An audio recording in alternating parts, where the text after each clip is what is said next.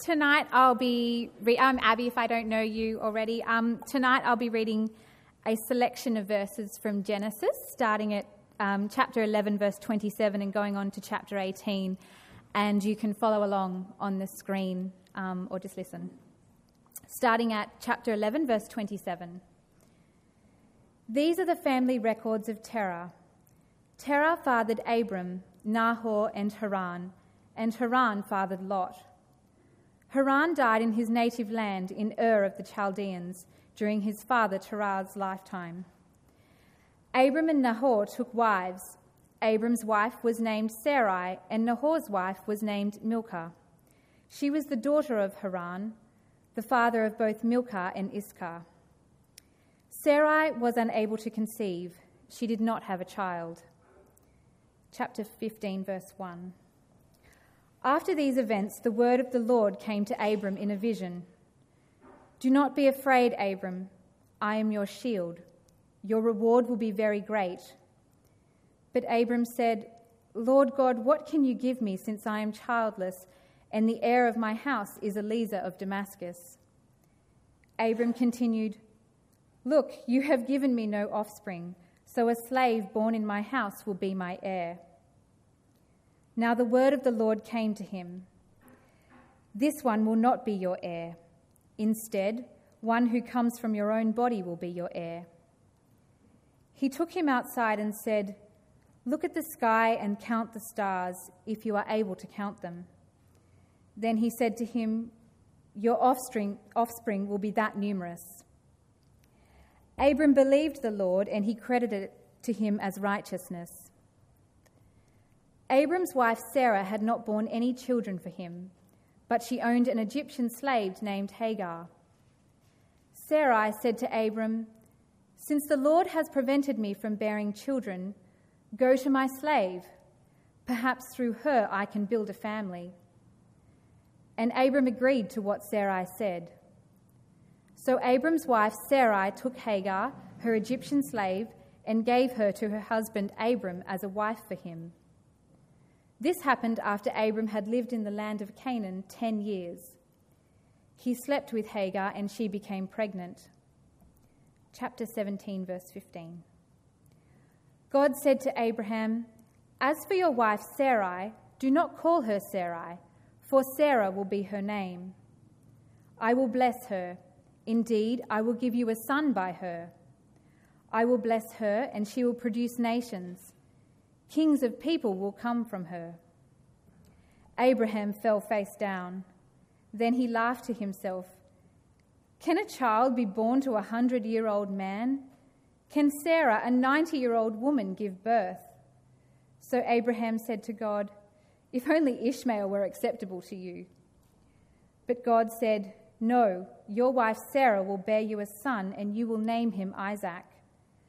I will confirm my covenant with him as an everlasting covenant for his future offspring. Chapter 18, verse 10.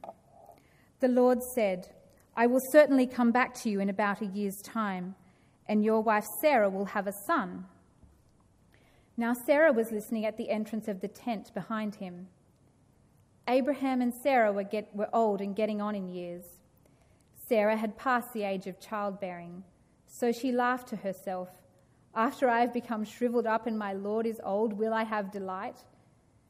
But the Lord asked Abraham, Why did Sarah laugh, saying, Can I really have a baby when I'm old? Is anything impossible for the Lord? At the appointed time I will come back to you, and in about a year she will have a son. The New Testament reading is from Luke chapter 2, starting from verse 25. It's on page 943. There was a man in Jerusalem whose name was Simeon. This man was righteous and devout, looking forward to Israel's consolation, and the Holy Spirit was on him.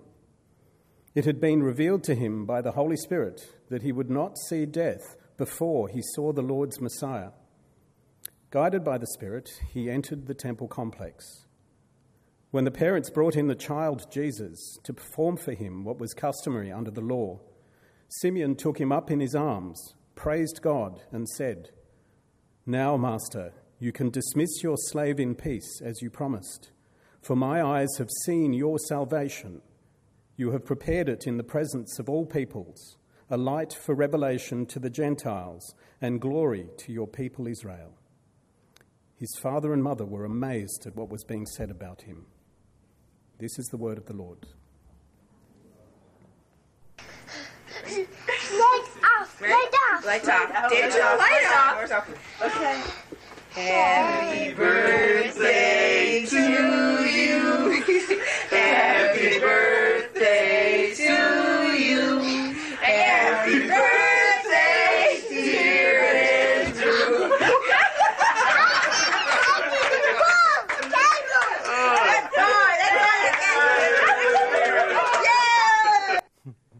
How cute is that? It's pretty amazing, isn't it? I wonder when the, uh, was the last birthday that you were that excited. Can you remember? We've got a, a, little boy, Johnny, who is five years old. He's going to be six in December. He's been plotting his birthday party since February. He is that excited about his birthday. He's been uh, thinking about the guest list. He's been designing the invitations. He's got a few themes. Um, we even went to the pharmacist the other day in Greenwich to get some potion for my throat. And they have got a toy section there. And his excitement about his birthday took over the pharmacist visit. And he ended up telling me that he wanted this $200 Lego box. He is that excited. When was the last time you were excited about your birthday like that? Let me ask you another question. When was the last time you were excited about being a Christian?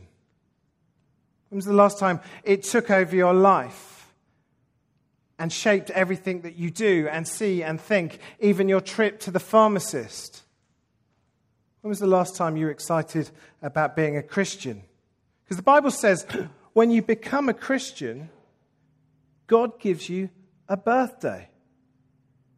When you become a Christian, you become a child of God, a precious child of God. When was the last time you were excited about that? My hunch is, is that for many of us, being a child of God has become a little mundane. Perhaps we feel forgotten about. Perhaps we feel unloved by God. Perhaps we feel like God is just throwing curveballs in our life and we feel distant and let down by God. If that's you, it's my prayer that this evening we would remember what it is to be a child of God. If you're not a Christian, I hope that you will see what it means to be a child of God because Jesus holds out some pretty amazing promises to children of God. I'm going to pray. Will you pray with me?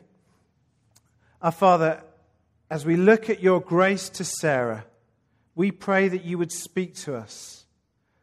Please warm our cold hearts, unblock our deaf ears, and help us to hear your voice. Show us what it means to be a child of God. Stir us, excite us, and remind us of the privilege of being called your sons and daughters. Amen. If you're here last week, uh, you will know that we've started this new um, sermon series, which we're calling Generation Better. We're looking at Genesis 12 to 50, the heroes of the faith from Abraham through to Joseph. And you will know that last week we saw God deliver a promise to fix our broken world, to undo the effects of the fall by blessing the whole world through Abraham. And we saw that that would involve giving Abraham land. And that was a bit of our focus last week.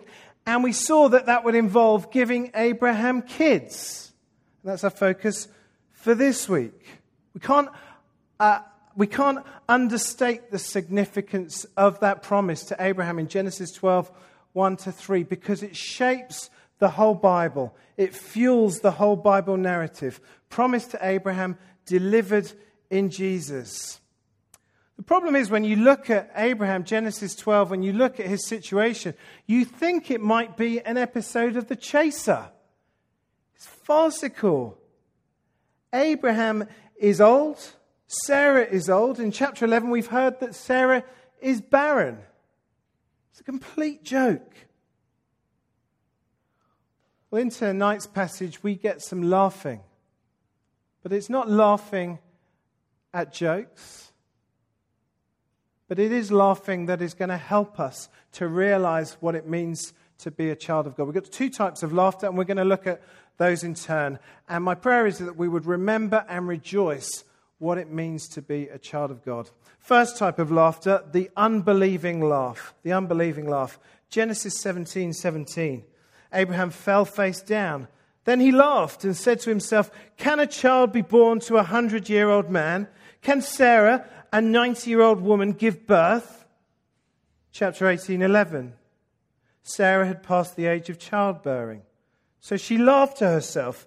After I become shriveled up and my Lord is old, will I have delight? Pretty good questions, aren't they? Because this is impossible circumstances.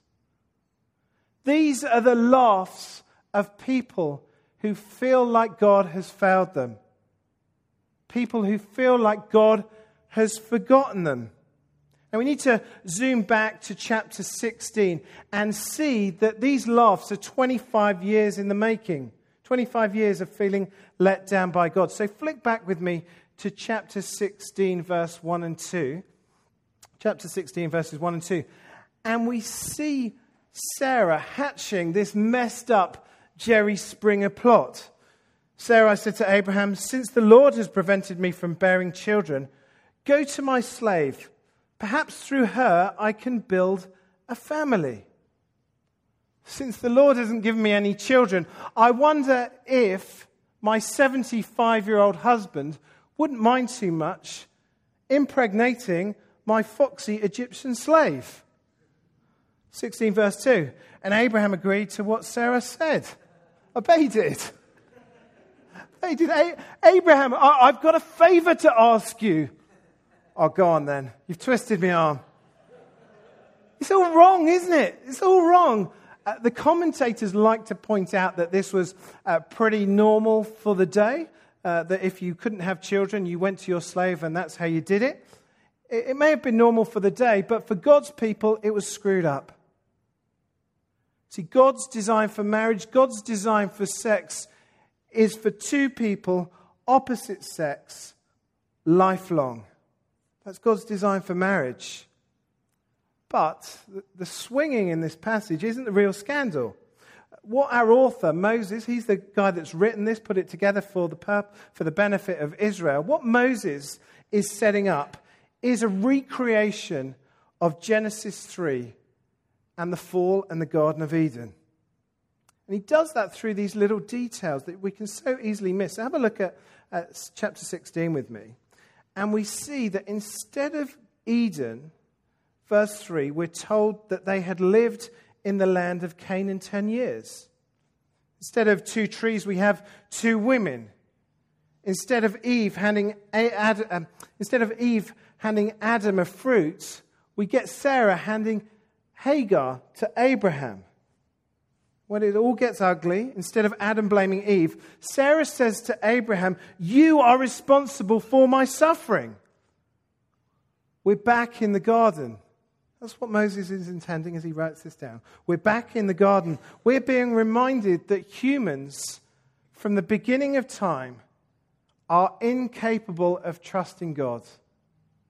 They always have been and always will be. See, Abraham and Sarah thought that God was the ogre in the sky.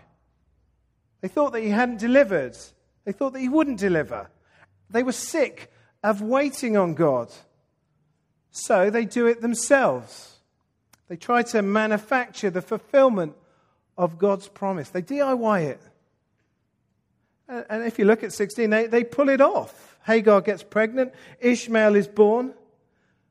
But as this plan plays out, things just get more messed up, more painful. There's more hatred, pain, this Jerry Springer shouting in the street. Pretty ugly. I know that this is not the Sarah and Abraham that we have in our head. We said that last week. We've got the Abraham in our head. But these people are dysfunctional. They're messed up. They're real. When you look at these guys, you get them, don't you? Because we are like them. Like them, uh, we struggle to trust God. Like them, we often feel like God is the ogre in the sky. Like them, we get sick of waiting on God to deliver on his promises. And like them, we love a bit of DIY when it comes to fulfilling the promises of God. We say to God, I'm going to decide what you'll give me, and I'm going to decide when you'll give it to me. That's what we do, don't we? Now, I know that this uh, passage is about pregnancy, and it will open up a lot of wounds, open and new. I've been praying for you, if that's you. I've been praying that, that this uh, passage uh, wouldn't hurt you unnecessarily and that I wouldn't be insensitive in my brash way. Please forgive me if I, if I do. Uh, what I want all of us to do, though, is to change our unbelieving laughs. Change our unbelieving laughs. And get better at waiting on God. I'm hopeless at waiting. I've been waiting for an iPhone 6. My old one is on the way out. And I ordered one with Telstra. And initially, uh, I ordered it and they said it would be two to four days. And then it was going to be two weeks. Then they said four weeks. And I phoned them the other day and they have no idea when this thing is coming. So I've been flirting with the other networks. I've been into the Optus store. I've even been into Vodafone saying, What can you do for me? I've even considered buying an Android phone. It's pretty desperate, isn't it? Well, when it comes to trusting the promises of God, we can be like that. We can be like that, can't we? We can shake our fists at God and say, God, why didn't you give me this? Or God, why can't you do that for me? We feel unsatisfied. And so we shake our fists at God. When we're single, we say, God, why can't you give me a spouse? When we're married, we say, why, God, why can't you give me a happy marriage? When we're kidless, we say, God, why can't you give me kids? When we've got kids, we say, God, why can't you give me kids that sleep through the night? When we're renting, we say, God, why can't you give me a house? And when we've got a house, we say, God, why can't you give me a bigger house? We're unsatisfied beings, aren't we? Desires aren't necessarily a bad thing. Ecclesiastes says that God has put eternity in our hearts, and those desires are just a shadow of, of what God will give us in the new creation complete satisfaction, relational, physical satisfaction. That's what God will give us in the new creation. Our deep longings are a sign of what God has blessed us with in Christ for eternity. But we need to remember it's really important that we remember this that God has not promised us perfection now. We live in, a broken world, we live in a fallen world. Longings are not the problem, the world is the problem, the world that we live in. Longings are not the problem, but DIYing it is a problem, as we do as Sarah and try and manufacture the outcome. You know, we go around to other suppliers, don't we? We go around to other suppliers to give us the promises of God, the suppliers like wealth and religion and romance and family and morality. Now, those suppliers might have the illusion of giving us what God has promised us. They might, for a short time, satisfy us in the same way that God's blessings will satisfy us. But only Jesus offers perfect and permanent blessing. And he off, only He offers that for eternity. When we were looking at this passage this week in Hive groups, I was chatting to a friend, and she said that she so often demands things of God that haven't been promised. I wonder whether that's you. We often do that, don't we? I wonder whether that's why being a child of God often feels so mundane, why it often feels so excruciating at times, because we get God's promises wrong. Or we're DIYing the solution. We look to ourselves and not to God. And then we blame Him when things don't show up. We look for contentment outside of Christ. And then we feel unloved by God. We look at other people and we say to God, Why am I so second rate? I need to say that as a child of God, that simply isn't true. It simply isn't true. We uh, had read last week Ephesians 1, and Ephesians 1 says that if you are in Christ, you have every spiritual blessing in the heavenly realms. You are a VIP. You are God's chosen, loved child. You are more loved than you will ever know if you are in Christ. The unbelieving laugh may be our experience, but it is not our hope. Our hope is in our second laugh of the evening. Our second laugh is the triumphant laugh. Flick on with me to Genesis 21 1. The triumphant laugh. Genesis 21 1. The Lord came to Sarah as he had said, and the Lord did for Sarah what he had promised. Sarah became pregnant and bore a son to Abraham in his old age, at the appointed time God had told him. Abraham named his son who was born to him, the one Sarah bore to him, Isaac. When you're 100 years old and your wife is 90, the only way you're going to get a kid is by a miracle, by God's grace. And that's the emphasis here in chapter 21. It's framed so that we would see God delivering on his promise. He gives Abraham and uh, Sarah this baby Isaac. Anyone know what Isaac means? Got to have an Isaac here. He laughs. Yeah, he laughs. Isaac's name is, is repeated three times in the first five verses so that we would get that. and in case we're in any doubt how we're meant to react, Sarah says, verse 6, God made me laugh, and everyone who hears will laugh with me. See, Isaac is God's laugh. He is the last laugh. He is the triumphant laugh. We're meant to be laughing with Sarah. They've been waiting 25 years for God to deliver. They're nearly dead. Imagine the oldest people you know they're nearly dead. They're a hundred. And God delivers on his promise. Exactly what he had promised. Exactly when he had promised. It's awesome. It's a miracle. We need to feel their pain of 25 years waiting on God. And then when, they, when they're just about to think that God has not come through, God gives them their baby and gives them a triumphant laugh. It's brilliant. It's God delivers on the impossible, in the impossible situations. It's massive. It's massive unless you've read the New Testament. And you'll know that Isaac's birth has got nothing on the birth of Jesus. Born to a woman who has never had sex. Born in an animal feeding trough. Born in a society where it was expected, uh, expected, uh, sorry, born in a society where infant mortality was about 30%. Now, if Isaac's name means he laughs, Jesus' name should mean roll off your chair holding your belly laughter. Shouldn't it? Because it's brilliant. When Jesus comes to earth, angels sing, there's laughing, Mary sings, Simeon, uh, in our New Testament reading, he sings, he declares God's praises because he knows what Jesus' name means. It means Savior.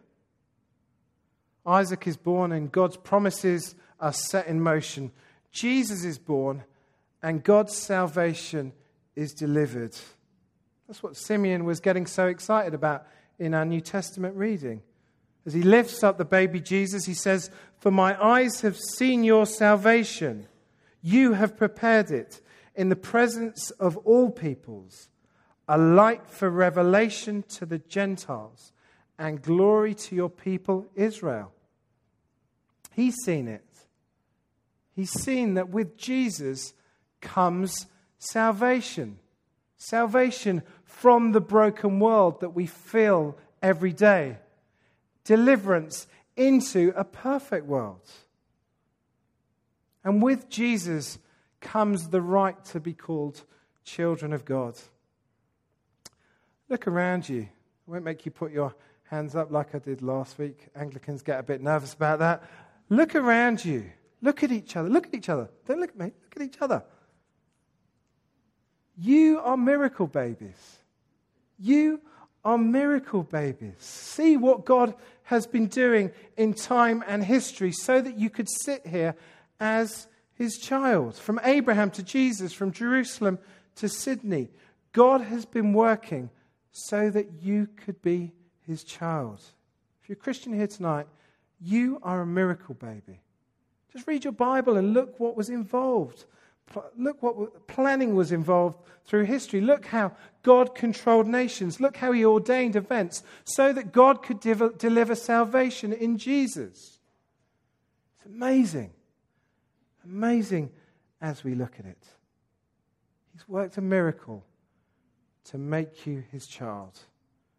You are a miracle.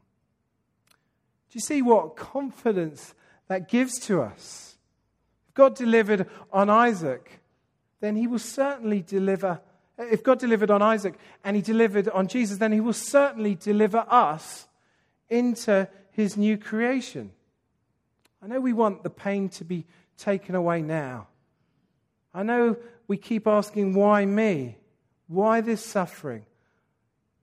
God, are you an ogre in the sky? Why have you forgotten me? I know we ask God, why have you thrown these curveballs into my life? We won't know the answer to those questions, most probably. But Jesus knows the answers to those questions, and He has dealt with those problems once and for all as He called us His children and won us His place in, won us our place in His new creation, a place where there'll be no more tears or mourning or pain or suffering. I know it hurts now, but it won't hurt forever. God has made us his children, and his children will live in his perfect creation where there's no more mourning or crying. He's won it for us by his grace. He's won it for us no matter how many times we slip up. He's won it for us no matter how many times we fail to trust God. He's won it for us no matter how many times the effects of a broken world take their hold on us.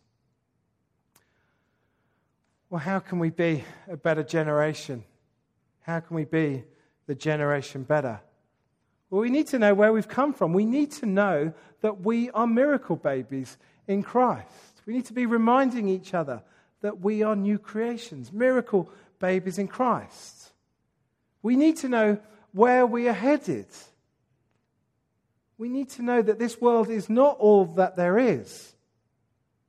And we need to be inviting people to the party. You see, that's how babies are born in the New, in the New Testament. In the Old Testament, they were born through uh, physical birth. In the New Testament, they are born by people sharing the gospel, inviting other people to come to the party, to come into his kingdom, to come and follow Jesus. That's how we'll be the better generation. When we get excited about what Jesus has done in us, when it shapes all of our lives, every single detail of our lives. And we know confidently that we are children of God.